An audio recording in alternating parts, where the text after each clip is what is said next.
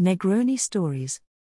There is an alternative to the classic Count Camillo story, where the Negroni was invented when said Count asked his barman to fortify his Americano.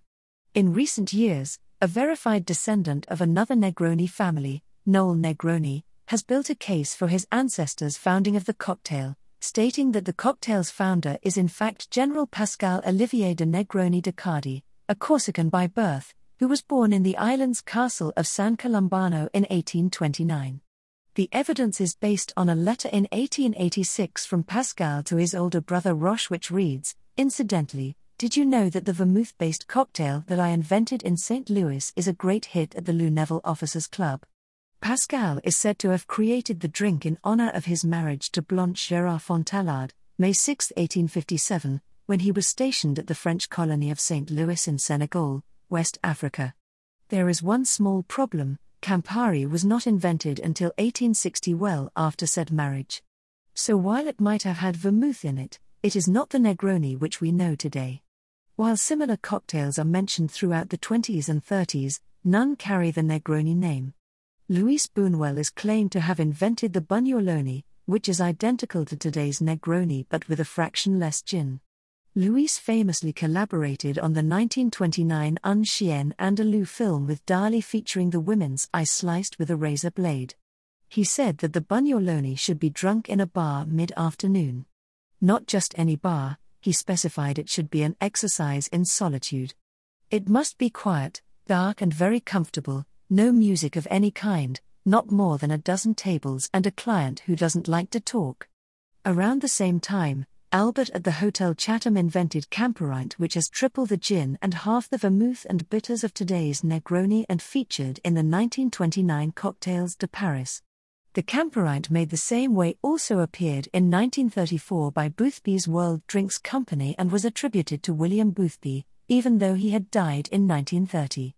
Finally, Dundonian Harry McElhone, who made his name at Ciro's Club in London, before setting up Harry's New York bar in Paris, was awarded Prix d'honneur at the International Bartenders Contest, Paris, 1929 for the Tunnel cocktail, which is the same as today Negroni, aside from the vermouth being a 50 50 mixture of sweet and dry vermouth. In Italy, there is no written mention of a Negroni until the end of World War II, when Mussolini and his fascists, who had ruled Italy since 1922, had gone. Under fascist rule, the word cocktail had been banned and considered degenerate. Foreign habits such as cocktail drinking were discouraged by his brown shirts. In 1947, the Negroni recipe was printed in cocktail portfolio as one third gin, one third vermouth, one third Campari, on the rocks with a twist of orange and a splash of soda. At the end of this same year, Orson Welles, who was filming Black Magic in Rome, wrote to gossip columnist Erskine Johnson about new Negronis saying bitters are excellent for your liver, the gin is bad for you, and that they balance each other out. Erskine then shared this in his syndicated column across the Hearst newspapers. Hemingway mentioned Negronis in Across the River, Into the Trees and the Good Lion, which he wrote in Venice in 1948. In 1950, it featured in Horace Sutton's Footloose in Italy. By 1954, it appeared in London in barman Eddie Clarke's 1954 Shake Again with Eddie, but with double the gin of the cocktail portfolio Negroni.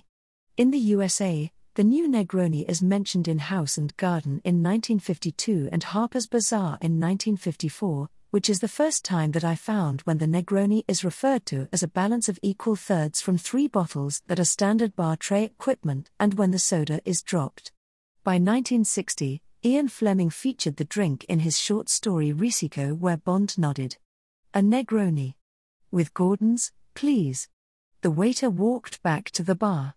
Negroni. You know. Gordon's. By the late 70s and early 80s, the Negroni, like many traditional cocktails, faded away, with a comeback starting in the mid 90s, but taking off in the past 15 years, championed by the likes of Uber fan Anthony Bourdain, who said, I think the Negroni is the perfect cocktail because it is three liquors that I don't particularly like.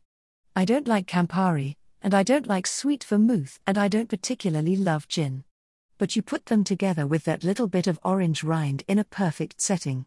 It's just, it sets you up for dinner, in a way it makes you hungry, sands the edges off the afternoon. As an after dinner, it's settling. It is both aperitif and digestive. It's a rare drink that can do that. He also warned, it hits you like a freight train after four or five.